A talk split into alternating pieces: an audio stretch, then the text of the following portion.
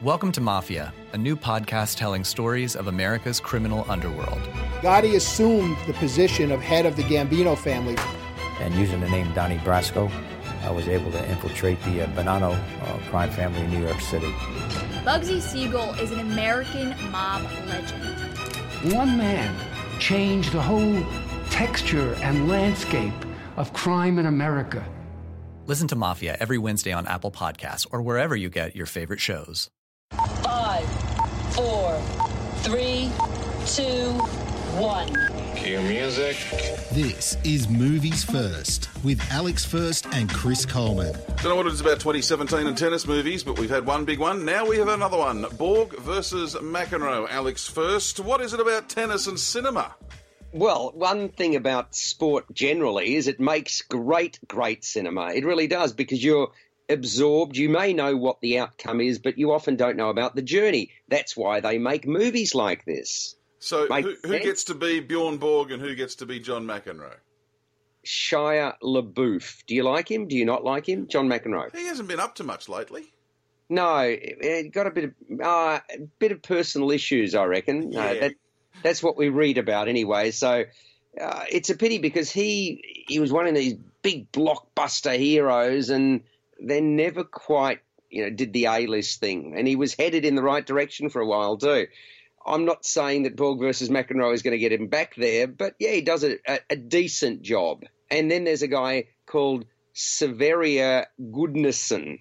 He plays Bjorn Borg. Uh, so they found a Swede to play Bjorn Borg. All right, so the accent will be good then.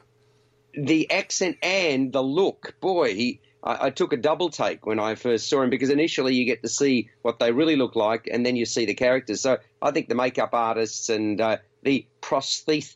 What, what are they called? The prosthetists. Yeah, you go for that. Yeah. That'll do. That'll. Well, I don't. I don't know how much pr- prosthesis is involved, but obviously getting a haircut in a particular way or wearing a wig or what, it, all- it all works nicely. It's a film about two of the greatest names in world tennis. I remember watching these classic matches between the two of them, known as Iceborg, of course, and then there was the petulance of uh, McEnroe. Yeah. Which we know about, you know, screaming at anybody within Cooey when he didn't like what was going on.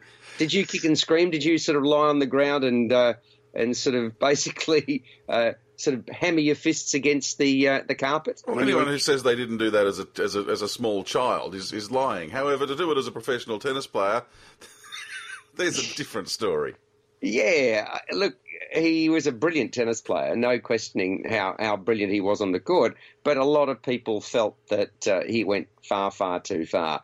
And he, he's very outspoken. He's a great commentator. And when remember, he used to do that for Channel Seven. in look, he is he is certainly far and away the best analyst of the game, and you know I, I love it when I get uh, NBC's coverage on, on international tennis Hmm. tournaments because he's on there and it's brilliant. Well, really, the, these two are the undisputed kings of the court. Number two at the time was McEnroe, and Bjorn Borg. Well, there was no better. And we're talking about 1980, before the Wimbledon final.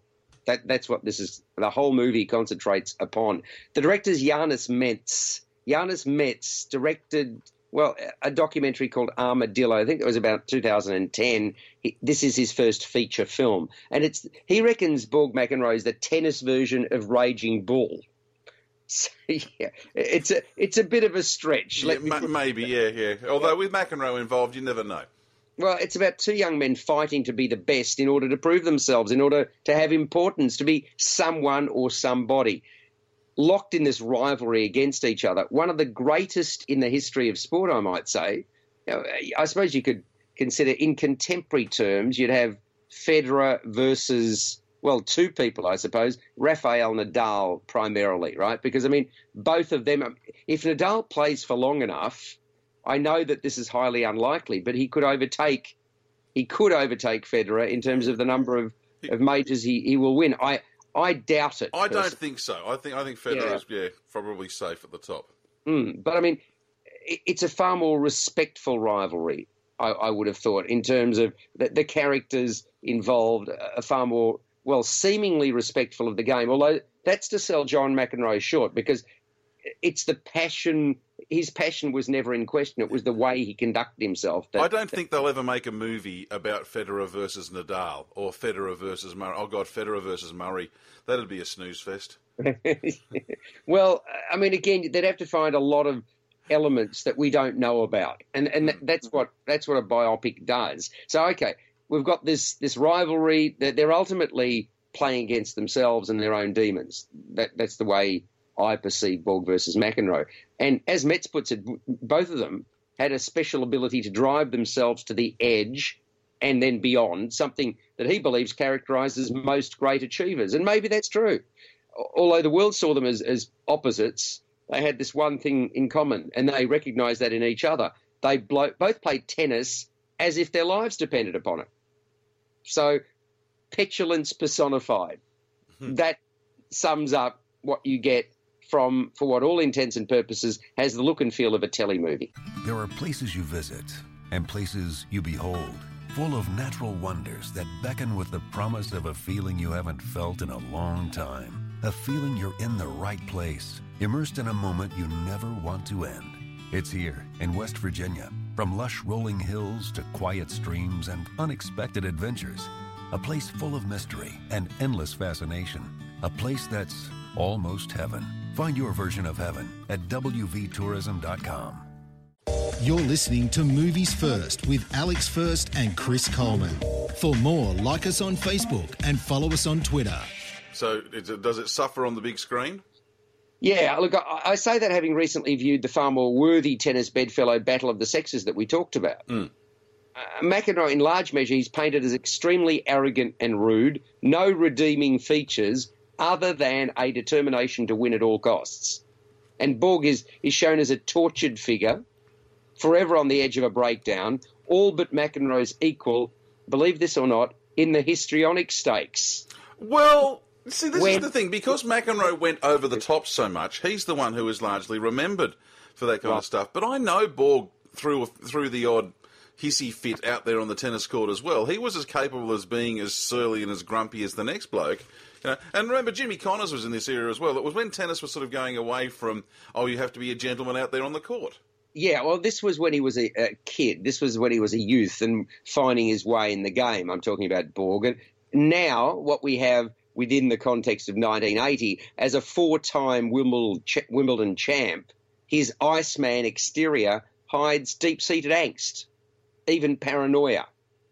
Now, nor was I sold on the characterizations of Borg's coach Lennart Bergelin, played by Stellan Skarsgård, who for the most part is standoffish and then paternalistic, and Borg's well eternally understanding, let's say that fiance Mariana Simionescu, played by Tuva Novotny, who for the most part, well, she just looks depressed. There's no other ways of putting this, Chris. And to me, it felt like the writer, Ronnie Sandahl, saw the need to push the envelope on everything to do with two of the greatest names in tennis to try to manufacture great attention in this movie.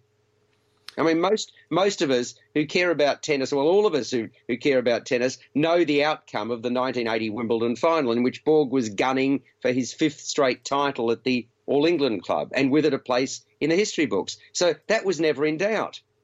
But boy, did the filmmakers drag out the match itself. It seemed to go on forever complete with a score. Uh, this is a music score, no no pun intended, that attempted to milk the emotion. So it was too much. I was ready to throw in the towel, if you don't mind me using a, a mixed sporting metaphor. And in fact, Borg versus McEnroe is a failed attempt to create a deep and meaningful storyline from a simple rivalry between two outstanding players. And I do hope if the these filmmakers or some others attempt to craft a picture about Federer and Nadal in, say, 30 or 40 years' time, I'll make a better and less melodramatic job of it. Yeah. See, I reckon they may have been better to have gone for, say, Borg, McEnroe, and Connors. Not just focus on one match, but focus on that great three-way tussle that we had. As you know, Connors was uh, at the end of his career, as Borg was getting to the peak of his, and then as Borg went down, McEnroe was coming up. It might have worked a little bit better because, again, Jimmy Connors, such an interesting man. But hey, they went with Borg versus McEnroe, and what did we finish up with? A 5 out of 10, a bare pass. You've been listening to Movies First with Alex First and Chris Coleman. Subscribe to the full podcast at Audioboom, Stitcher, and iTunes, or your favourite podcast distributor. This has been another quality podcast production from Bytes.com. Welcome to Mafia, a new podcast telling stories of America's criminal underworld. Gotti assumed the position of head of the Gambino family. And using the name Donnie Brasco, I was able to infiltrate the uh, Bonanno uh, crime family in New York City. Bugsy Siegel is an American mob legend. One man changed the whole texture and landscape of crime in America. Listen to Mafia every Wednesday on Apple Podcasts or wherever you get your favorite shows.